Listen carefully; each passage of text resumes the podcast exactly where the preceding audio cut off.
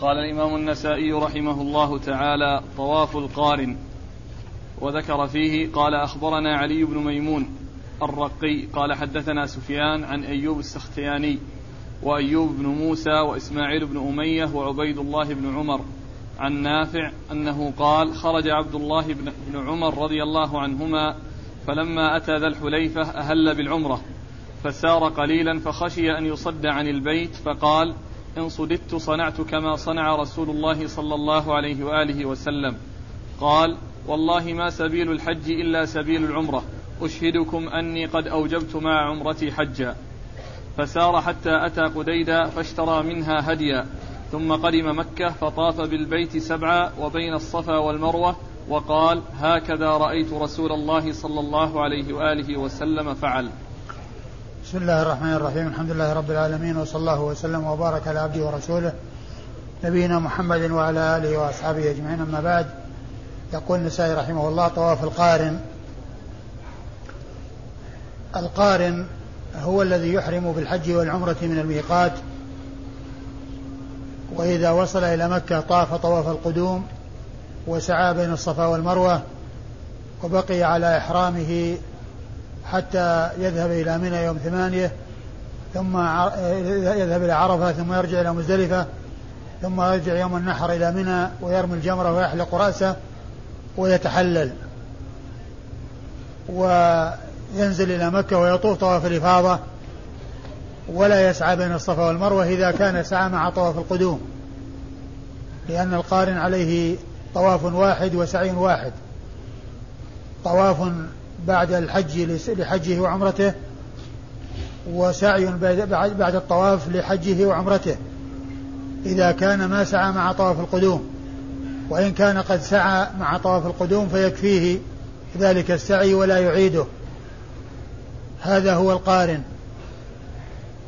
والنبي صلى الله عليه وسلم حج قارنا وساق الهدي ودخل مكة يوم الرابع وطاف طواف القدوم وسعى بين الصفا والمروة، وبعد الحج طاف طواف الإفاضة ولم يسعى بين الصفا والمروة. والقارن عليه طواف واحد وسعي واحد، ولكنه بعد الحج، لأن الإنسان يمكن أن يأتي إلى عرفة رأسا ولا يدخل مكة إلا بعد الحج، فطوافه الذي لا بد منه هو طواف الإفاضة، وهو للحج والعمرة، والسعي بعده للحج والعمرة. وإذا كان دخل مكة أولا وطاف طواف القدوم وسعى بعده فإن ذلك السعي يكفيه عن السعي بعد الحج. فالقارن عليه سعي واحد، له محلان، محل بعد القدوم ومحل بعد الإفاضة، إن فعله في المحل الأول لا يفعله في المحل الثاني، وإن لم يفعله في المحل الأول تعين عليه أن يفعله في المحل الثاني.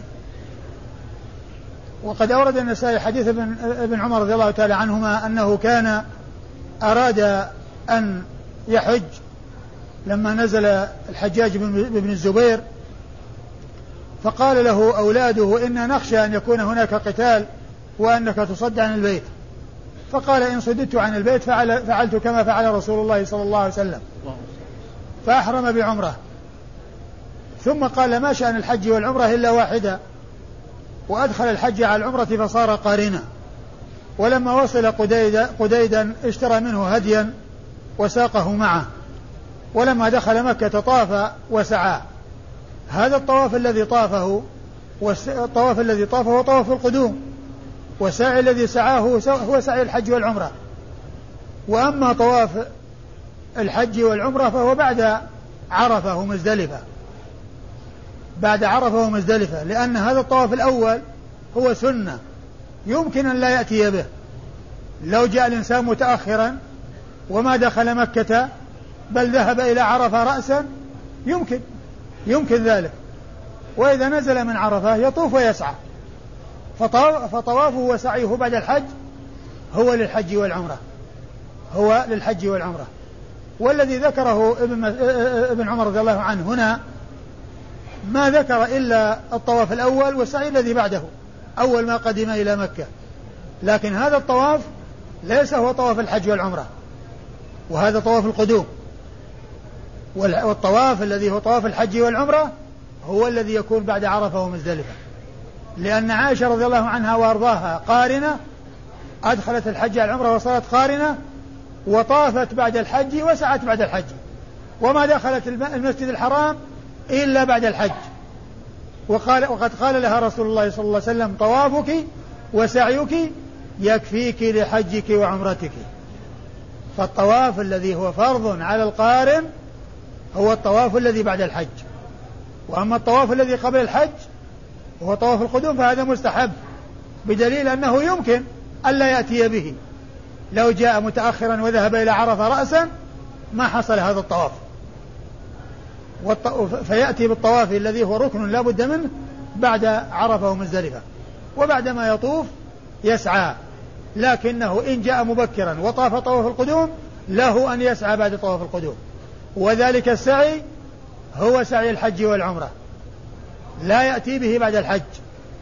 إذا طاف طواف الإفاضة لا يأتي بعد الحج بعد الطواف بسعي، لأن السعي سعي واحد له محلان، محل بعد القدوم ومحل بعد الإفاضة، إن فعله في المحل الأول لا يفعله في المحل الثاني، وإن لم يفعله في المحل الأول تعين عليه أن يفعله في المحل الثاني.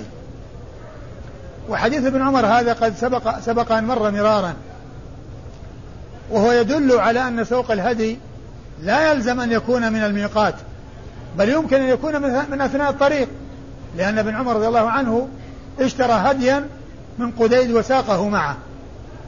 والإسناد قال أخبرنا علي بن ميمون الرقي أخبرنا علي بن ميمون الرقي وهو ثقة، أخرج حديثه أبو داود النسائي النسائي وابن ماجه أخرج حديثه النسائي وابن ماجه عن سفيان عن سفيان بن عيينة ثقة، أخرج حديثه أصحاب الكتب الستة عن أيوب السختياني عن أيوب بن أبي تميم السختياني وهو ثقة، أخرج له أصحاب الكتب الستة وأيوب بن موسى وأيوب بن موسى ال ال ال ال ال الأموي المكي وهو ثقة، أخرج حديثه أصحاب الكتب الستة وإسماعيل بن أمية وإسماعيل بن أمية ثقة أيضا، أخرج له أصحاب الكتب الستة وعبيد الله بن عمر وعبيد الله بن عمر بن حفص بن عاصم بن عمر العمري المصغر ثقة، أخرج له أصحاب الكتب الستة عن نافع عن نافع يعني هؤلاء أربعة كلهم يروونه عن نافع، ويرويه عنهم سفيان يرويه سفيان بن عيينة عن هؤلاء الأربعة، وهؤلاء الأربعة يروونه عن نافع، ونافع هو مولى بن عمر وهو ثقة، أخرج حديثه أصحاب الكتب الستة عن ابن عمر عبد الله بن عمر بن الخطاب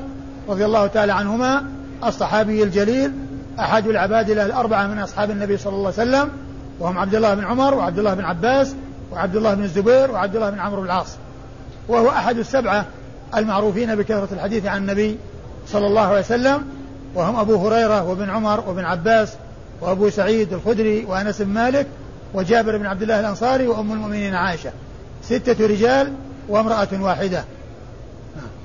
قال أخبرنا يعقوب بن إبراهيم عن عبد الرحمن بن مهدي قال أخبرني هاني بن أيوب عن طاووس عن جابر بن عبد الله رضي الله عنهما أن النبي صلى الله عليه وآله وسلم طاف طوافا واحدا. ثم ورد النسائي حديث جابر رضي الله عنه أن النبي, أن النبي صلى الله عليه وسلم طاف طوافا واحدا، أي طاف طوافا واحدا لحجه وعمرته، لأنه كان قارنا، وطوافه الواحد بعد الحج. أما الطواف الأول فهو طواف القدوم، فهذا ليس طواف الحج والعمرة، بل هو طواف قدوم يفعله من يقدم إلى مكة مقارنا أو معتمرة أو متمتعة أو, أو مفردة، وإلا فالطواف الذي هو للحج والعمرة هو الذي بعد عرفة ومزدلفة، الذي يكون يوم النحر، لأن النبي عليه الصلاة والسلام يوم العيد رمى ثم نحر ثم حلق ثم طاف ولم يسعى، لأنه سعى مع طواف القدوم، فالنبي صلى الله عليه وسلم طاف طوافا واحدا أي لحجه وعمرته، لأن القارن الذي قارن بين الحج والعمرة يكفيه طواف واحد للحج والعمرة وسعي واحد للحج والعمرة. وأما إسناد الحديث قال أخبرنا يعقوب بن إبراهيم يعقوب بن إبراهيم الدورقي ثقة، أخرج له أصحاب الكتب الستة، بل هو شيخ لأصحاب الكتب الستة، عن عبد الرحمن بن مهدي عن عبد الرحمن بن مهدي البصري ثقة، أخرج حديثه أصحاب الكتب الستة، عن هانئ بن أيوب عن هانئ بن أيوب وهو مقبول، أخرج حديثه النسائي وحده، عن طاووس عن طاووس بن كيسان وهو ثقة، أخرج له أصحاب الكتب الستة عن ابن عباس عن, عن جابر عن جابر بن عبد الله رضي الله تعالى عنهما، وهو صحابي ابن صحابي، وهو أحد السبعة المعروفين بكثرة الحديث عن النبي صلى الله عليه وسلم والذين أشرت إليهم آنفا. قال: ذكر الحجر الأسود. قال: أخبرني إبراهيم بن يعقوب قال: حدثنا موسى بن داود عن حماد بن سلمة عن عطاء بن السائب عن سعيد بن جبير عن ابن عباس رضي الله عنهما أن النبي صلى الله عليه وآله وسلم قال: الحجر الأسود من الجنة. ثم ورد النسائي هذه الترجمة وهي ذكر الحجر الأسود، ذكر الحجر الأسود، وقد أورد فيه حديث ابن عباس أن النبي عليه الصلاة والسلام قال: الحجر الأسود من الجنة، الحجر الأسود من الجنة. فهذا شيء يتعلق بذكر الحجر الأسود ومن أين هو، وقد سبق أن مر في الحديث أن مسح الحجر الأسود والركن اليماني يحطان الخطايا والذنوب، وهو يدل على فضل تقبيله أو مسحه واستلامه،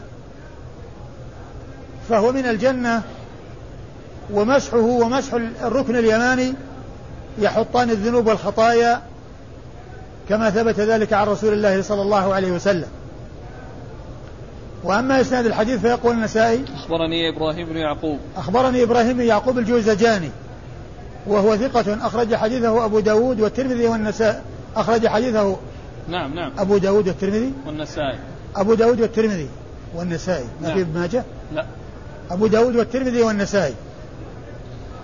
عن موسى بن داود عن موسى بن داود هو صدوق له أوهام أو ربما وهم له أوهام صدوق له أوهام أخرج حديثه مسلم وأبو داود والنسائي بن ماجه مسلم وأبو داود والنسائي بن ماجه.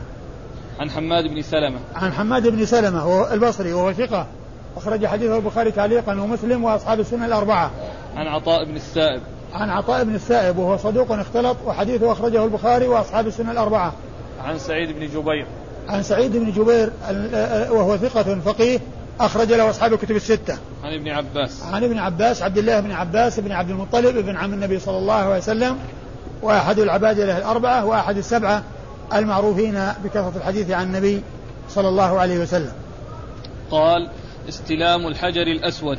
قال: أخبرنا محمود بن غيلان قال: حدثنا وكيع قال: حدثنا سفيان عن إبراهيم بن عبد الأعلى عن سويد بن غفلة أن عمر رضي الله عنه قبل الحجر والتزمه وقال: رأيت أبا القاسم صلى الله عليه وآله وسلم بك حفيا. ثم أورد النسائي استلام الحجر الأسود، والحجر الأسود له ثلاثة أحكام، هي: أولا التقبيل، إذا تمكن الإنسان من أن يصل إليه وأن يقبله فعل، وإذا لم يستطع فإنه يستلمه بيده، وإذا لم يستطع فإنه يشير إليه ويكبر إذا حاذاه يشير إليه ويكبر إذا حاذاه فأورد النسائي استلام الحجر الأسود، وهذا الاستلام يشمل التقبيل ومسه باليد أو بواسطة كالمحجن، فإن هذا كله يقال له استلام. وقد أورد النسائي حديث عمر نعم حديث عمر رضي الله عنه أنه قبل الحجر الأسود والتزمه، يعني معناه أنه مسكه بيديه ووضع يعني وجهه عليه وقبله، وقال: رأيت أبا القاسم صلى الله عليه وسلم بك حفيا، يعني معتنيا بك، يعني في التقبيل والمسح والكلام، يعني وذكر الفضل وذكر يعني الأحكام المتعلقة به. ومقصود يعني عمر رضي الله عنه من هذا الكلام أنه يعمل هذا العمل اتباعا للنبي صلى الله عليه وسلم اتباعا للنبي عليه الصلاة والسلام، لأن النبي صلى الله عليه وسلم كان به حفيا، يقبله ويستلمه ويتكلم به ويبين فضله وما يتعلق به، فمعنى كان به حفيا كان به معتنيا. وأنا أفعل لا أفعل ما أفعل من التقبيل اقتداء بالنبي الكريم صلى الله عليه وسلم. هذا كلام عمر بن الخطاب رضي الله تعالى عنه وارضاه، وهو يدل على استلامه وعلى تقبيله كما ثبت ذلك عن رسول الله عليه الصلاة والسلام عن عمر وغير عمر رضي الله تعالى عنه وعن الصحابة أجمعين. نعم. قال أخبرنا محمود بن غيلان أخبرنا محمود بن غيلان المروزي ثقة أخرج حديث أصحاب الكتب الستة إلا أبا داود. عن وكيع عن وكيع بن الجراح الرؤاسي الكوفي ثقة أخرج له أصحاب الكتب الستة. عن سفيان عن سفيان الثوري سفيان بن سعيد بن مسروق الثوري ثقة فقيه أوصف بأنه أمير المؤمنين في الحديث وحديثه أخرجه أصحاب الكتب الستة. عن إبراهيم وإذا جاء وكيع يروي عن سفيان فالمراد به الثوري لأنه مكثر من الرواية عنه بخلاف سفيان ابن عيينة بخلاف سفيان ابن عيينة فإنه مقل من الرواية عنه. عن إبراهيم بن عبد الأعلى عن, إبرا... عن... عن... عن إبراهيم بن عبد الأعلى وهو ثقة ثقة أخرج له مسلم وأبو داود والنسائي وابن ماجه وهو ثقة أخرج حديثه مسلم وأبو داود والنسائي وابن ماجه. عن سويد بن غفلة عن سويد بن غفلة وهو تابعي من كبار التابعين مخضرم آه قدم المدينة في اليوم الذي توفي فيه رسول الله صلى الله عليه وسلم ولم يره فلهذا يعتبر من كبار التابعين ويعتبر من المخضرمين وكان مسلما في حياة النبي صلى الله عليه وسلم ولكن ما ما حصل له أن يظفر ويشرف بصحبة النبي صلى الله عليه وسلم فقد قدم المدينة في اليوم الذي توفي فيه الرسول صلى الله عليه وسلم فهو كاد أن يكون صحابيا كاد أن يكون صحابيا ولم يكن صحابيا لأن النبي صلى الله عليه وسلم توفي ولم يره توفي ولم يره ولم يره سويد بن غفلة رحمة الله عليه وسويد بن غفلة كان من المعمرين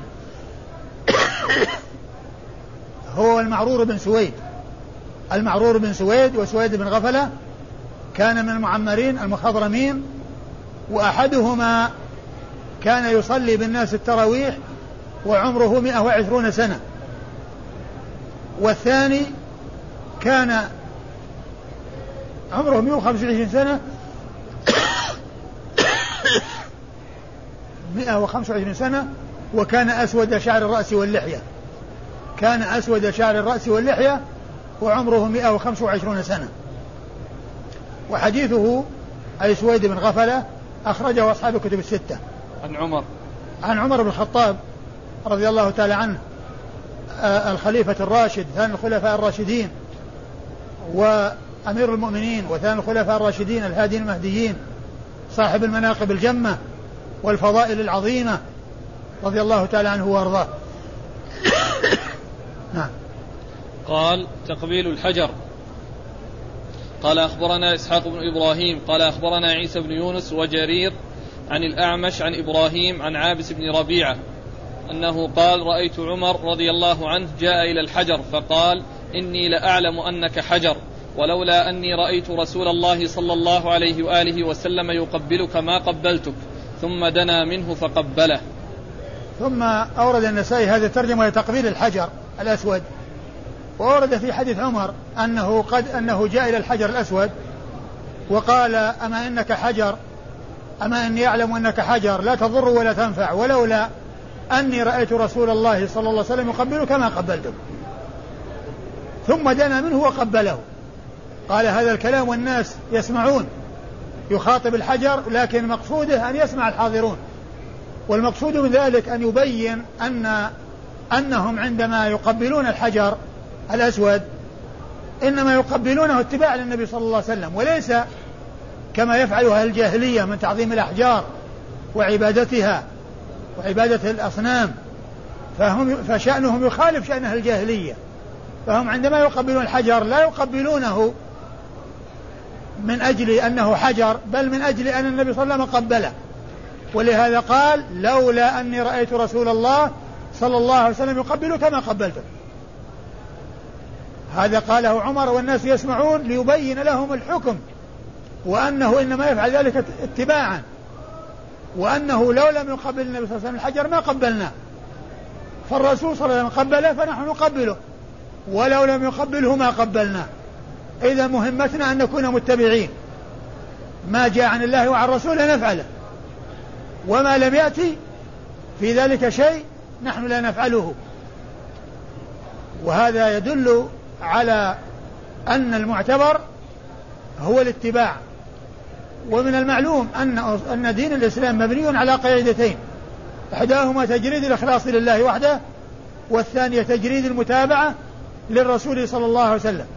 فلا بد في العمل المقبول عند الله أن يكون خالصا لوجه الله، وأن يكون مطابقا لسنة رسول الله عليه الصلاة والسلام.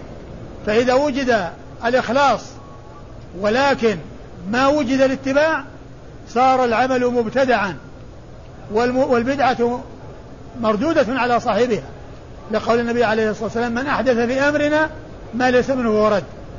ولو وجد الاتباع ولكن وجد الرياء ولم يوجد الإخلاص فإن العمل يكون مردودا على صاحبه، لأنه فقد شرط الإخلاص. وإذن فلا بد من أمرين في العمل المقبول عند الله: أن يكون لله خالصا، وأن يكون لسنة نبيه محمد صلى الله عليه وسلم مطابقا وموافقا. والإسناد قال أخبرنا إسحاق بن إبراهيم إسحاق بن إبراهيم مخلد بن راهويه الحنظلي، ثقة، أخرج حديثه أصحاب الكتب الستة إلا ابن ماجه. عن عيسى بن يونس عن عيسى بن يونس بن أبي إسحاق السبيعي، وهو ثقة، أخرج حديثه أصحاب الكتب الستة. وجرير وجرير بن عبد الحميد، ثقة، أخرج حديثه أصحاب الكتب الستة. عن الأعمش عن الأعمش سليمان بن مهران الكاهلي الكوفي، ثقة، أخرج له أصحاب الكتب الستة. عن إبراهيم عن إبراهيم بن يزيد بن قيس النخعي الكوفي، ثقة، أخرج له أصحاب الكتب الستة. عن عابس بن ربيعة عن عابس بن ربيعة الكوفي النخعي، ثقة، أخرج له أصحاب الكتب الستة. عن عمر عن عمر بن الخطاب رضي الله تعالى عنه قد مر ذكره. قال: كيف يقبل؟ قال: أخبرنا عمرو بن عثمان قال: حدثنا الوليد عن حنظلة قال: رأيت طاووسا يمر يمر بالركن، فإن وجد عليه زحاما مر، وإن لم ي... ولم فإن... فإن وجد عليه زحاما مر ولم يزاحم، وإن رآه خاليا قبله ثلاثة. ثم قال: رأيت ابن عباس فعل مثل ذلك. وقال ابن عباس: رأيت عمر بن الخطاب فعل مثل ذلك. ثم قال: إنك حجر لا تنفع ولا تضر، ولولا أني رأيت رسول الله صلى الله عليه وآله وسلم قبلك ما قبلتك. ثم قال عمر: رأيت رسول الله صلى الله عليه وآله وسلم فعل مثل ذلك. ثم ورد النسائي حديث عمر رضي الله تعالى عنهما. أولا ترجم كيف يقبل الحجر الأسود، أورد فيه حديث عمر، وفيه أن طاووس أن طاووسا كان يمر بالحجر، فإن وجد زحاما مر ولم يقبله، وإن وجده خاليا يعني ما في زحام قبله ثم مضى. فهذا هو المقصود بالترجمة. المقصود بالترجمة أن الإنسان يعني يقبله يعني في الحالة التي يكون التقبيل فيها ممكن، من غير أن يلحق ضررا بأحد، لأن تقبيل الحجر سنة وإيذاء الناس حرام، فإذا كانت السنة لا يوصل إليها إلا بالإيذاء فيترك فتترك السنة التي لا يوصل إليها إلا بإيذاء الناس، لأن الإنسان لا يفعل أمرا محرما ليصل منه إلى سنة مستحبة، لأنه لو لم يقبله ما, ما يعني ما ترك أمرا لا بد منه، ولكنه حيث يتيسر ذلك من غير إلحاق ضرر بأحد فضله عظيم وثوابه جزيل، لأنه يحط الذنوب والخطايا. لكن إذا كان هناك زحام وهناك مضرة وأن الإنسان لا يحصل ذلك إلا بإلحاق الضرر، فإنه لا يجوز له أن يقدم على إلحاق الضرر، فلا يذهب إلى سنة لا يصل إليها إلا بارتكاب أمر محرم هو إيذاء الناس. هذا المقصود بالترجمة. وورد في حديث عمر أن طاووس فعل ذلك، وقال أن ابن عباس فعل ذلك، وقال أن عمر فعل ذلك، وقال عمر أن رسولا فعل ذلك، وقال إنك حجر لا تضر ولا تنفع، ولولا أني رأيت رسول الله صلى الله عليه وسلم يقبلك ما قبلتك. والإسناد قال أخبرنا عمرو بن عثمان عمرو بن عثمان الحمصي، وهو صدوق أو ثقة صدوق صدوق أخرج حديثه أبو داود والنسائي وابن ماجه أبو داود والنسائي وابن ماجه. عن الوليد عن الوليد بن مسلم الدمشقي وهو ثقة كثير التدليس والتسوية، وحديثه أخرجه أصحاب الكتب الستة. عن حنظلة عن حنظلة بن أبي سفيان ثقة أخرجه أصحاب الكتب الستة. عن طاووس عن طاووس بن كيسان ثقة أخرجه أصحاب الكتب الستة. عن ابن عباس عن عمر وقد مر ذكرهما. قال: كيف يطوف أول ما يقدم وعلى أي شقيه يأخذ إذا استلم الحجر؟ قال: أخبرني عبد الأعلى بن واصل بن عبد الأعلى قال: حدثنا يحيى بن آدم عن سفيان عن جعفر بن محمد عن أبيه عن جابر رضي الله عنه أنه قال: لما قدم رسول الله صلى الله عليه وآله وسلم مكة دخل المسجد فاستلم الحجر، ثم مضى على يمينه فرمل ثلاثة ومشى أربعة، ثم أتى المقام فقال: واتخذوا من مقام إبراهيم مصلى، فصلى ركعتين والمقام بينه وبين, وبين البيت، ثم أتى البيت بعد الركعتين فاستلم الحجر ثم خرج إلى الصفا. ثم ورد النسائي هذا الترجمة: كيف كيف يطوف أول ما يقدم كيف يطوف أول ما يقدم وعلى أي شقيه يأخذ إذا استلم الحجر وعلى أي شقيه يأخذ إذا استلم الحجر. كيف يطوف إذا قدم؟ يعني إذا وصل إلى مكة معتمرا أو قارنا أو مفردا كيف يطوف؟ هذا الطواف الأول يسن فيه سنتان لا توجد في غير هذا الطواف، لا توجدان في غير هذا الطواف، هما الرمل والاضطباع. الرمل الذي هو الإسراع مع مقاربة الخطى، ويكون فيه ثلاثة أشواط فقط هي الأول والثاني والثالث، وأما الأربعة الباقية فيمشي فيها مشيا.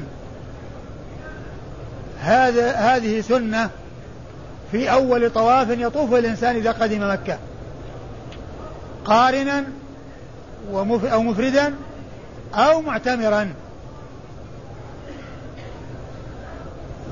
يأتي بالرمل. والثاني السنة الثانية الاطباع، وهي أن يجعل رداءه تحت, ك... تحت إبطه الأيمن وينسف طرفه على كتفه الأيسر.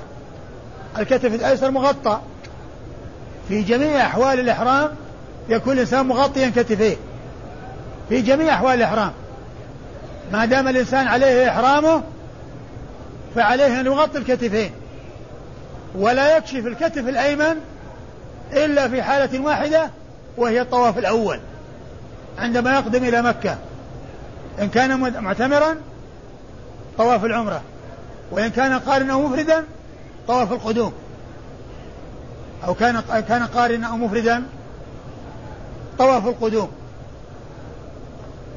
فهذا الطواف يكون الإنسان فيه مطبع، والاطباع في الأشواط السبعة من أول شوط إلى آخر شوط، من أول شوط من الأشوطة إلى آخر واحد، سبعة أشواط.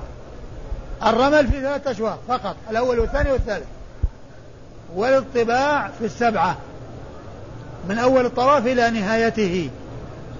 هذه سنة أو هاتان سنتان تشرعان في أول طواف يحصل للقارن والمفرد والمتمتع الذي هو معتمر ب... الذي هو آتي بطواف العمرة، وكذلك إذا جاء في أي وقت من السنة، لأن التمتع ما يكون في أشهر الحج، والعمرة الإنسان يعتمر في أي وقت.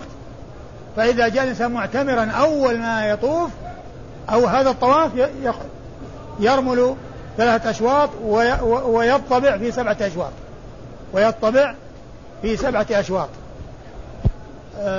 أورد النسائي حديث من جابر، حديث جابر أن النبي صلى الله عليه وسلم أول ما قدم مكة أول سلم جاء إلى الكعبة واستلم الحجر الأسود، واستلم الحجر الأسود ثم مضى على يمينه، لأن الترجمة فيها شيئين، يعني كيف يطوف أول مرة وعلى أي شقيه، يعني يسير بعدما يقبل الحجر الأسود، يقبل الحجر الأسود ثم يذهب على يمينه ويجعل الكعبة عن يساره، يذهب على يمينه ويجعل الكعبة عن يساره ويطوف، وتكون الكعبة على يساره في جميع الطواف، تكون الكعبة على يساره في جميع الطواف. فلا بد في الطواف أن تكون الكعبة على يساره، ولا يجوز للإنسان تكون أن تكون على يمينه أو تكون وراءه مثل ما يفعل بعض الناس عندما يأتون ويتجمعون ويكون يجمعون لهم ناس ويكون في وسطهم واحد قدامهم يمشي على وراه، هذا لا يصح طوافه لأنه جعل الكعبة عن يمينه، والكعبة لازم تكون عن يساره، لازم أن تكون عن يساره، فلا تكون على على على على يمينه ولا وراء ظهره، وإنما تكون على يساره. فاستلم الحجر واتجه إليه واستقبله ثم مضى على يمينه وجعل الكعبة عن يساره، وخب ورمى في رمل في التشواط واطبع في سبعة أشواط، ولما فرغ من الطواف ذهب خلف المقام وجعله بينه وبين الكعبة وقرأ واتخذوا مكان مقام إبراهيم مصلى، يعني معناه تفسير للقرآن وبيان المراد بهذه الآية، وهو أنه يصلى خلف المقام. ثم لما فرغ من الطواف من الصلاة ركعتين جاء واستلم الحجر الأسود ثم مضى إلى الصفا وسعى بين الصفا والمروة صلوات الله وسلامه وبركاته عليه. والإسناد قال أخبرني عبد الأعلى بن واصل بن عبد الأعلى عبد الأعلى بن واصل بن عبد الأعلى وهو ثقة، نعم، أخرج الترمذي والنسائي، ثقة أخرج حديث الترمذي والنسائي. عن يحيى بن آدم عن يحيى بن آدم الكوفي ثقة أخرج له أصحاب الكتب الستة. عن سفيان عن سفيان ابن سفيان الثوري وقد مر ذكره. عن جعفر بن محمد عن جعفر بن محمد ابن علي ابن حسين ابن علي بن أبي طالب المعروف بالصادق المعروف بالصادق وهو صدوق أخرج حديث البخاري في الأدب المفرد ومسلم وأصحاب السنن الأربعة. عن أبيه محمد بن علي بن حسين الملقب الباقر وهو ثقة أخرج حديث أصحاب الكتب الستة، وهذان إمامان من أئمة أهل السنة، وهما وهما من الأئمة الاثنى عشر عند الرافضة الذين يغلون فيهم ويصفونهم بصفات لا تليق ولا يرضونها هم لأنفسهم ولا يرضونها هم لأنفسهم بل هو من الغلو ومن تجاوز الحدود، وهما إمامان من أئمة أهل السنة يجلونهم ويعظمونهم ويوقرونهم، وأهل السنة والجماعة من كان من أهل بيت رسول الله عليه الصلاة والسلام وهو من أصحابه الكرام يحبونه لأنه من أصحاب الرسول صلى الله عليه وسلم ولقرابته من رسول الله صلى الله عليه وسلم، ومن كان من أهل البيت وهو ليس من الصحابة وهو من المؤمنين, من المؤمنين المتقين وهم يحبونه لإيمانه وتقواه ويحبونه لقربه من رسول الله صلوات الله وسلامه وبركاته عليه. نعم. عن جابر عن جابر بن عبد الله الأنصاري وقد مر ذكره. قال كم يسعى؟ قال أخبرنا عبيد الله بن سعيد قال حدثنا يحيى عن عبيد الله عن نافع أن عبد الله بن عمر رضي الله عنهما كان يرمل الثلاث ويمشي الأربع، ويزعم أن رسول الله صلى الله عليه وآله وسلم كان يفعل ذلك. ثم أورد هذا الكلام كيف يسعى. المقصود بالسعي هنا الرمل حول الكعبة وفي الثلاثة الأشواط الأول فقط، وقد ذكر النسائي عدة أبواب تتعلق بالرمل، مرة بذكر السعي ومرة بذكر الرمل ومرة بذكر الخبب، وكلها تتعلق بالرمل في الأشواط الثلاثة الأول، وهي الإسراع مع مقاربة الخطى، يعني ليس عدوا ووثبا وجريا وركضا، وإنما سير سريع مع مقاربة الخطى مع مقاربة الخطى حيث أمكن ذلك، وإذا كان هناك زحام يتحرك يعني ليشعر بأنه متبع للسنة، ولو كان أنه ما حصل مسافة قدامه، لكن كونه يتحرك ويعني غير المشي المعتاد يفعل ذلك في الثلاث الأشواط الأول الأول, الأول والثاني والثالث الأول والثاني والثالث. فالمقصود بكيف يسعى أو كم يسعى كم كم نعم المقصود يعني كم شوط يسعى فيه يعني يرمل فيه. والمقصود أنه في ثلاثة أشواط، الأول والثاني والثالث. أورد حديث ابن عمر أن النبي أنه كان إذا قدم مكة بدأ بالطواف ورمل ثلاث أشواط ومشى أربعا أي الباقية. قال ويزعم أن النبي صلى الله عليه وسلم يفعل ذلك. وكلمة يزعم المقصود بها الخبر المحقق، لأن كلمة زعم تأتي يراد بها الخبر المحقق، وهذا هو المقصود هنا، وتأتي لغير هذا المعنى، لكن هذا في هذا الموضع وما يشبهه من المواضع المقصود بالزعم الخبر المحقق. قال أخبرنا عبيد الله بن سعيد أخبرنا عبيد الله بن سعيد السرخسي اليشكري ثقة أخرج حديثه البخاري ومسلم والنسائي. عن يحيى عن يحيى القطان ثقة أخرج حديث أصحاب الكتب الستة. عن عبيد الله عن عبيد الله بن عمر بن حفص بن عاصم بن عمر وقد مر ذكره. عن نافع عن ابن عمر عن نافع عن ابن عمر وقد مر ذكرهما. قال كم يمشي؟ قال أخبرنا قتيبة قال حدثنا يعقوب عن موسى بن عقبة عن نافع عن ابن عمر رضي الله عنهما أن رسول الله صلى الله عليه وآله وسلم كان إذا طاف في الحج والعمرة أول ما أول ما يقدم فإنه يسعى ثلاثة أطواف ويمشي أربعة ثم يصلي سجدتين ثم يطوف بين الصفا والمروة. ثم ورد النسائي كم يمشي، يعني يم... ال... الأش... يعني كم شوطا يمشي فيها مشيا بعدما ذكر الثلاث الأشواط التي يرمل فيها. قال كم يمشي يعني كم شوطا يمشي فيه، يعني يمشي في الأربعة الباقية، لأن الأشواط سبعة، ثلاثة الأول رمل والأربعة الباقية مشي. فعقد الترجمة وأورد تحتها حديث ابن عمر من طريق أخرى، وهو مشتمل على أنه يسعى ثلاث أشواط ويرمل أربعة ويمشي أربعة أشواط. يسعى حول الكعبة ثلاث أشواط ويرمل ويمشي أربعة أشواط ثم آه ثم يصلي ثم يصلي المقام سجدتين يعني ركعتين، يعني مقصود ذلك ركعتين، لأنه أطلق أطلق عليها سجدتين، ويطلق يعني على الركعة سجدة، يطلق عليها سجدة ويطلق عليها ركعة، وهي تسمية الشيء ببعضه. نعم. قال أخبرنا قتيبة قتيبة بن سعيد بن جميل بن طريف البغلاني ثقة ثبت أخرج حديثه أصحاب كتب الستة. عن يعقوب عن يعقوب ابن عبد الرحمن القاري وهو ثقة أخرج حديثه أصحاب الكتب إلا ابن ماجه أخرج حديث أصحاب الكتب الستة إلا ابن ماجه. عن موسى بن عقبة عن موسى بن عقبة المدني صاحب المغازي ثقة أخرج حديثه أصحاب الكتب الستة. عن نافع عن ابن عمر عن نافع عن ابن عمر وقد مر ذكرهما. قال الخبب في الثلاثة من السبع. قال أخبرنا أحمد بن عمرو وسليمان بن داود عن ابن وهب قال أخبرني يونس عن ابن شهاب عن سالم عن أبيه رضي الله عنه أنه قال كان رسول الله صلى الله عليه وآله وسلم حين يقدم مكة يستلم الركن الأسود أول ما يطوف يخب ثلاثة ثلاثة أطواف من السبع. ثم ذكر الخبب في الطواف.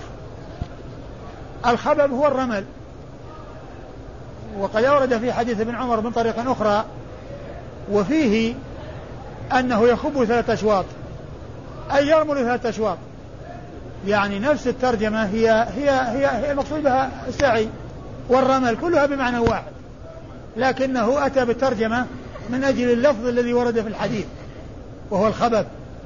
والخبب هو الإسراع مع مقاربة الخطأ الذي هو الرمل، الرمل والخبب بمعنى واحد.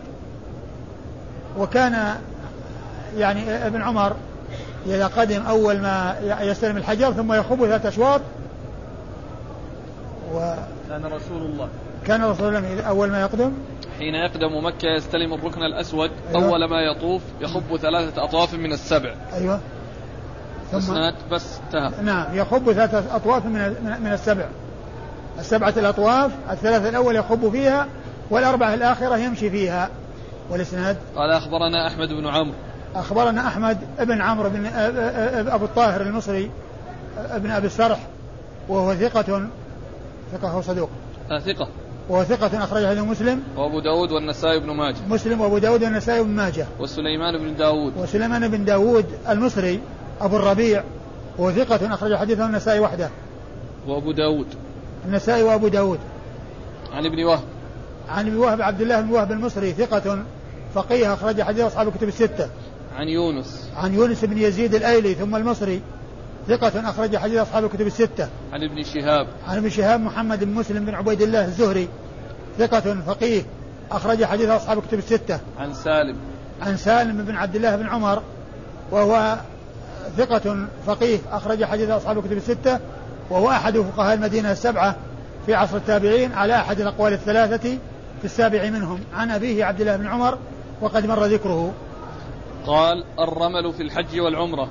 قال أخبرني محمد وعبد الرحمن ابن عبد الله بن عبد الحكم قال حدثنا شعيب بن الليث عن أبي كثير بن فرقد عن نافع أن عبد الله بن عمر رضي الله عنهما كان يخب في طوافه حين يقدم في حين يقدم في حج أو عمرة ثلاثة ويمشي أربعة. قال وكان رسول الله صلى الله عليه وآله وسلم يفعل ذلك. ثم ورد هذا الترجمة هي الرمل في الحج والعمرة، يعني أول ما يقدم مكة سواء كان معتمرا أو حاجا فإنه يرمل ثلاثة أشواط ويمشي في الأربعة الباقية. فهذه الترجمة الرمل والخبب والسعي كلها بمعنى واحد، كلها بمعنى واحد، السعي والرمل والخبب. نعم. قال أخبرني محمد وعبد الرحمن ابن عبد الله بن عبد الحكم. محمد وعبد الرحمن ابن عبد الله بن الحكم ابن عبد الحكم المصريان وكل منهم و... و... كل منهم صدوق ثقتان وهما ثقتان أخرج لكل منهم النسائي وحده. عن شو... عن شعيب بن الليث. عن شعيب بن الليث بن سعد ثقة أخرج حديثه مسلم و... أبو داود وأبو داود والنسائي. عن أبيه. عن أبيه الليث بن سعد ثقة فقيه أخرج حديثه أصحاب الكتب الستة. عن كثير بن فرقد. عن كثير بن فرقد وهو ثقة أخرج حديثه البخاري وأبو داود والنسائي. البخاري وأبو داود والنسائي. عن نافع عن ابن عمر. عن نافع عن ابن عمر وقد مر ذكرهما. قال الرمل من الحجر إلى الحجر هو من الحجر حجر. الرمل من الحجر إلى الحجر. قال أخبرنا محمد بن سلمة هو الحارث بن مسكين قراءة عليه وأنا أسمع عن ابن القاسم قال حدثني مالك عن جعفر بن محمد عن أبيه عن جابر بن عبد الله رضي الله عنهما قال رأيت رسول الله صلى الله عليه وآله وسلم رمل من الحجر إلى الحجر حتى انتهى إلى ثلاثة أطواف. ثم ورد النسائي هذه الترجمة وهي الرمل من الحجر إلى الحجر، يعني في الثلاثة الأشواط الأول من الحجر الأسود إلى الحجر الأسود، يعني معناه كامل كامل الأشواط الثلاثة، كامل الأشواط الثلاثة من بداية الشوط الأول إلى نهايته وكذلك الثاني والثالث. يعني معناها أنه لا يكون في بعض الجهات من الكعبة يمشي في الأشواط الثلاثة بل يرمل في الشوط كله في الأشواط الثلاثة. وإنما أشار إلى هذه الترجمة لأن أول مشروعية الرمل كان في عمرة القضاء، والنبي صلى الله عليه وسلم أرشدهم إلى أن يرملوا. آه لما قدموا مكة قال كان الكفار قريش مجتمعين في جهة الحجر وتحدث بعضهم إلى بعض وقالوا إنه يقدم إليكم قوم وهنتهم حمى يثرب، فالنبي صلى الله عليه وسلم أمرهم بأن يسرعوا إذا كانوا في الجهات التي يراهم الكفار، وإذا كانوا بين الركنين يمشون، إذا كانوا بين الركنين يمشون من أجل الإبقاء عليهم. ف... لكن في حجة الوداع الرسول صلى الله عليه وسلم رمل من الحجر إلى الحجر، رمل من الحجر إلى الحجر. وإذا فالسنة أن يرمل في الأشواط الثلاثة كلها، وأصل مشروعية الرمل كان في عمرة القضاء وكان بمرأة من الكفار، فالنبي صلى الله عليه وسلم أراد أن يروهم أنهم أقوياء وأن عندهم نشاط وعندهم قوة وأنهم خلاف ما قالوا فيهم. وهذا يعني من الجهاد، وهذه من ال ال ال من من من يعني من أظهار القوة، يعني قوة المسلمين. وإن كان عندهم شيء من الضعف إلا أنهم يرون أعداءهم قوتهم. لكن في حجة الوداع الرسول صلى الله عليه وسلم رمل من الحجر إلى الحجر، وأورد في حديث جابر أن النبي صلى الله عليه وسلم رمل من الحجر إلى الحجر، يعني كامل الأشواط الثلاثة. نعم. قال أخبرنا محمد بن سلمة. محمد بن سلمة المرادي المصري ثقة أخرج حديث مسلم وأبو داود والنسائي وابن ماجه. والحارث بن مسكين. والحارث بن مسكين ثقة أخرج حديث أبو داود والنسائي. عن ابن القاسم. عن ابن القاسم عبد الرحمن بن القاسم صاحب الإمام مالك وهو ثقة أخرج حديثه البخاري وأبو داود في المراسيل والنسائي.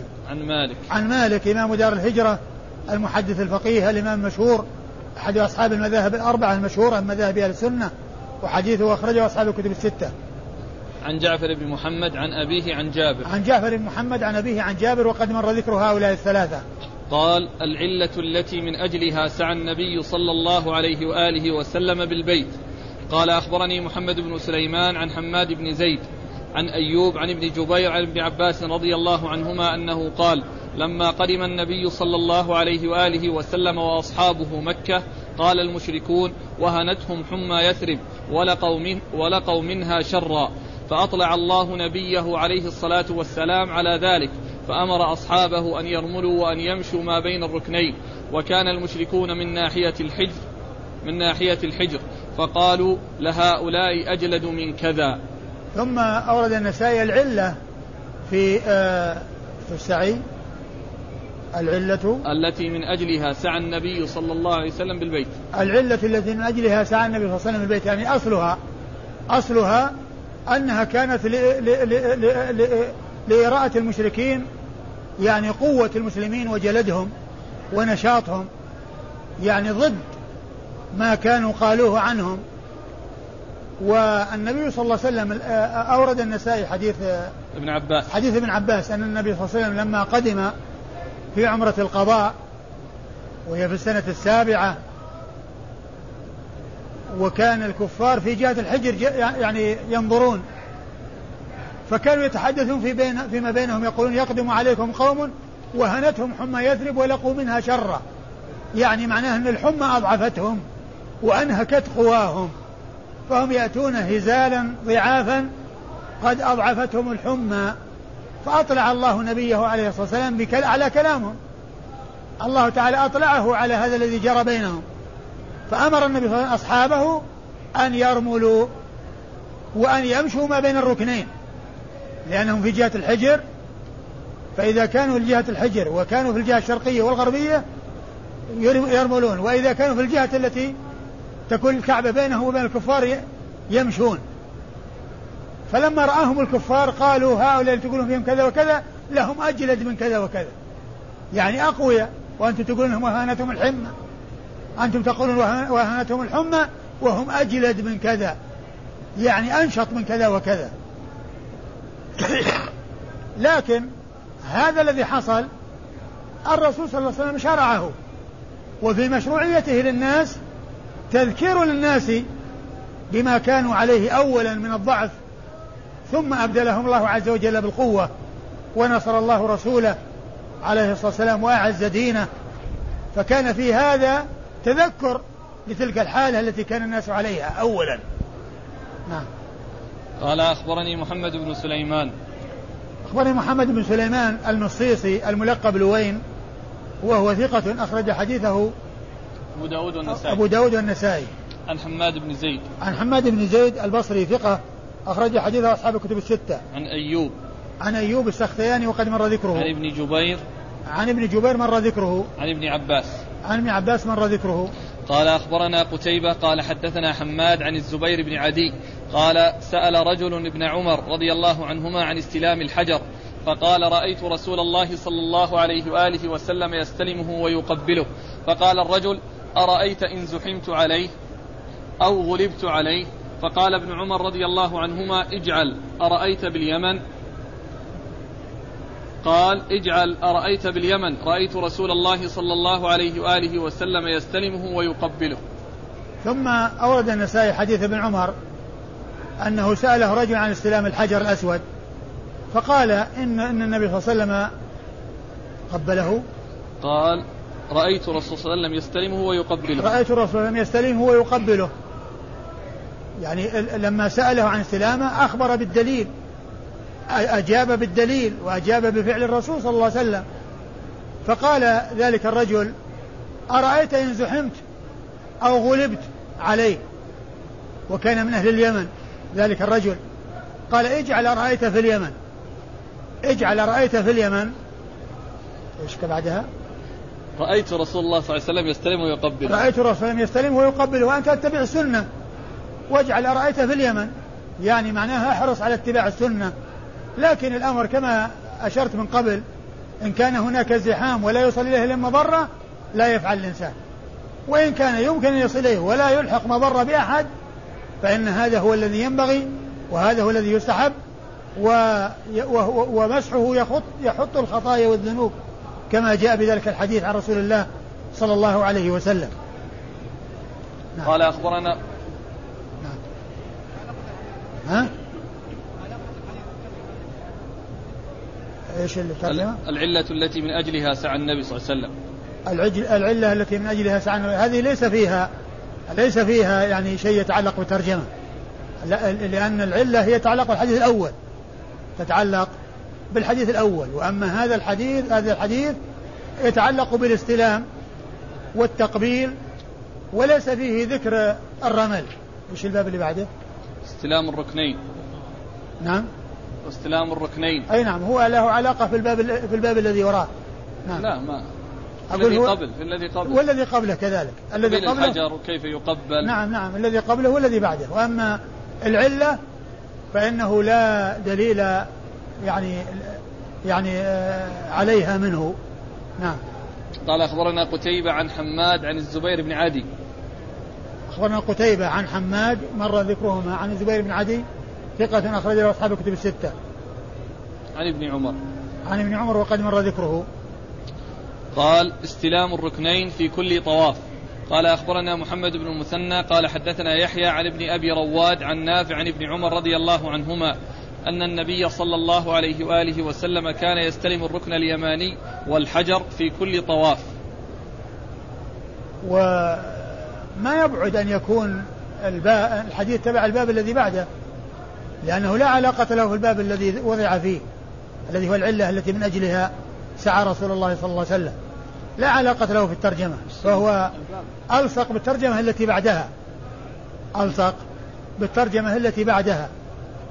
فقد يكون أنه في الترجمة التي بعدها، ولكن ال ال ال تقدم عن موضعه، تقدم عن موضعه. وقد يكون يعني ال ال ال الحديث يعني آآ آآ الإشارة إلى إلى كامل الحديث. ومن المعلوم أن ابن عمر روى الحديث كاملا ورواه مختصرا، فيكون الإشارة إلى بقيته، يعني معناها أن الدليل موجود في البقية وليس في الشيء الموجود، وليس في الشيء الموجود. وهذه طريقة البخاري، طريقة البخاري أحيانا يكون الحديث ما له علاقة بالترجمة، لكن البخاري يشير إلى أن الحديث جاء من طرق أخرى وهو مشتمل على على ذلك. نعم. إسناد الحديث ما شرح. الإسناد انتهى؟ لا ما شرح الحديث. استلام الركنين في كل طواف. قال أخبرنا محمد بن المثنى عنه قال حدثنا يحيى عن ابن أبي رواد عن نافع عن ابن عمر أن النبي صلى الله عليه وآله وسلم كان يستلم الركن اليماني والحجر في كل طواف. ثم ذكر النسائي هذه الترجمة: استلام الركنين، استلام الركنين في كل طواف. استلام الركنين في كل طواف. المقصود بالركنين الحجر الأسود والركن اليماني، الركن الحجر الأسود والركن اليماني، هذان هما اللذان يستلمان من البيت. وقد مر في الحديث أنهما يحطان الخطايا والذنوب، والنبي صلى الله عليه وسلم كان يستلم الركنين في كل طواف، يعني معناه كلما يحاذي الحجر يستلمه. نعم. قال أخبرنا محمد بن المثنى. أخبرنا محمد بن المثنى الملقب الزمن العنزي أبو موسى ثقة أخرج حديثه أصحاب الكتب الستة، بل هو شيخ لأصحاب الكتب الستة. عن يحيى. عن يحيى القطان مر ذكره. عن ابن أبي رواد. عن ابن أبي رواد وهو عبد العزيز بن أبي رواد، وهو صدوق ربما وهم. وهم ربما وهم أخرج حديث البخاري تعليقا وأصحاب السنن الأربعة. عن نافع عن ابن عمر. عن نافع عن ابن عمر وقد مر ذكرهما. قال أخبرنا إسماعيل بن مسعود ومحمد بن المثنى قال حدثنا خالد قال حدثنا عبيد الله عن نافع عن ابن عمر رضي الله عنهما أن رسول الله صلى الله عليه وآله وسلم كان لا يستلم إلا الحجر والركن اليماني. ثم ورد حديث ابن عمر أن النبي صلى الله عليه وسلم كان لا يستلم إلا الحجر والركن اليماني, يعني ما كان يستلم من الكعبة إلا هذين الركنين, الحجر الأسود والركن اليماني, ويقتصر على ذلك اتباعا للنبي صلى الله عليه وسلم, ولا يستلم من البيت شيء إلا هذين الركنين الحجر الأسود والركن اليماني. والإسناد يقول أخبرنا إسماعيل بن مسعود وهو البصري ثقة أخرج حديثه النسائي وحده, ومحمد بن المثنى عن خالد, ومحمد المثنى مر, وخالد هو بن الحارث ثقة أخرج حديث أصحاب الكتب الستة, عن عبيد الله عن نافع عن ابن عمر, عن عبيد الله بن عمر عن نافع عن ابن عمر, وقد مر ذكر الثلاثة. قال مسح الركنين اليمانيين. قال أخبرنا قتيبة قال حدثنا الليث عن ابن شهاب عن سالم عن أبيه رضي الله عنه قال لم أرى رسول الله صلى الله عليه وآله وسلم يمسح من البيت إلا الركنين اليمانيين. ثم ورد النسائي هذا الترجمة وهي مسح الركنين اليمانيين, يعني الحجر الأسود الركن اليماني, ويطلق عليهما يمانيا تغليب. وأورد فيه حديث ابن عمر أن النبي صلى الله عليه وسلم لم يكن يستلم الأركان إلا الركنين اليمانيين, لم يكن. يقول قال ابن عمر لم أرى رسول الله صلى الله عليه وسلم يمسح من البيت إلا الركنين, لم أرى النبي صلى الله عليه وسلم يمسح من البيت إلا الركنين اليمانيين. نعم. قال أخبرنا قتيبة عن الليث عن ابن شهاب عن سالم عن أبيه, وهؤلاء مر ذكرهم جميعا. قال ترك استلام الركنين الآخرين. قال أخبرنا محمد بن العلاء قال أخبرنا ابن إدريس عن عبيد الله وابن عن عبيد الله وابن جريج ومالك عن المقبري عن عبيد عن عبيد بن جريج قال قلت لابن عمر رضي الله عنهما رأيتك لا تستلم من الأركان إلا هذين الركنين اليمانيين, قال لم أرى رسول الله صلى الله عليه وآله وسلم يستلم إلا هذين الركنين. مختصر. ثم ورد النسائي هذه الترجمة وهي ترك استلام الركنين الآخرين, يعني اللذين من جهة الحجر, الركنان اللذين من جهة الحجر. أورد في ذلك حديث ابن عمر أنه قال له عبيد بن جريج لم أرك تستلم من الأركان إلا الركن اليماني, قال لم لم أرى رسول الله صلى الله عليه وسلم يستلم إلا هذين الركنين, لم أرى النبي يستلم إلا هذين الركنين, يعني الركنين الآخرين لا يستلمهما. وقد مر في الحديث حديث عائشة أن أن ابن عمر لما لما يعني ذكر بلغه حديث عائشة في قصة البيت وبنائه وأنه يعيد على قواعد إبراهيم, قال ابن عمر لم لم أرى يعني أن المانع أو الذي يمنع من استلام الركنين الآخرين إلا كونه ليس ليس على قواعد إبراهيم, ليس على قواعد إبراهيم. لكن لو بني لو بنيت الكعبة وأدخل ال- ال- ال- الذي في الحجر إليها لا يشرع استلام الركنين, لأنه لم يثبت في ذلك عن رسول الله صلى الله عليه وسلم ولو كانت على قواعد إبراهيم, ولو بنيت على قواعد إبراهيم, لأن النبي صلى الله عليه وسلم ما استلم إلا هذين, ولو كان استلامهما مشروعا لبين النبي صلى الله عليه وسلم أنه إذا هدم أنه عندما كذا, ولا شرع للناس أن يستلموا الركنين الشاميين اللذين من جهة الحجر. فكون النبي النبي صلى الله عليه وسلم يعني ما تعرض لحكمهما وكان ما يستلم إلا الركنين, يقتصر على الركنين اليمانيين. نعم. قال أخبرنا محمد بن العلاء, محمد بن العلاء أبو كريب, محمد بن العلاء أبو كريب ثقة أخرج حديث أصحاب الكتب الستة, عن ابن إدريس, عن ابن إدريس عبد الله بن إدريس الأودي ثقة أخرج حديث أصحاب الكتب الستة, عن عبيد الله, عن عبيد الله عن وابن جريج, عن عن عبيد الله وابن جريج ومالك, عن عبيد الله وابن جريج, عبيد الله بن عمر وابن جريج عبد الملك بن عبد العزيز بن جريج ومالك, نعم. ومالك عن المقبري, ومالك بن أنس, ثلاثتهم يروون عن المقبري وهو سعيد بن أبي سعيد المقبري ثقة أخرج حديث أصحاب الكتب الستة, عن عبيد, عن عبيد بن جريج المكي وهو ثقة المدني, المدني وهو ثقة أخرج حديث أصحاب الكتب الستة إلا ابن ماجه إلا الترمذي فخرج له في الشمائل, عن ابن عمر, عن ابن عمر وقد مر ذكره. والله تعالى أعلم, وصلى الله وسلم وبارك على عبده ورسوله نبينا محمد وعلى آله وأصحابه أجمعين.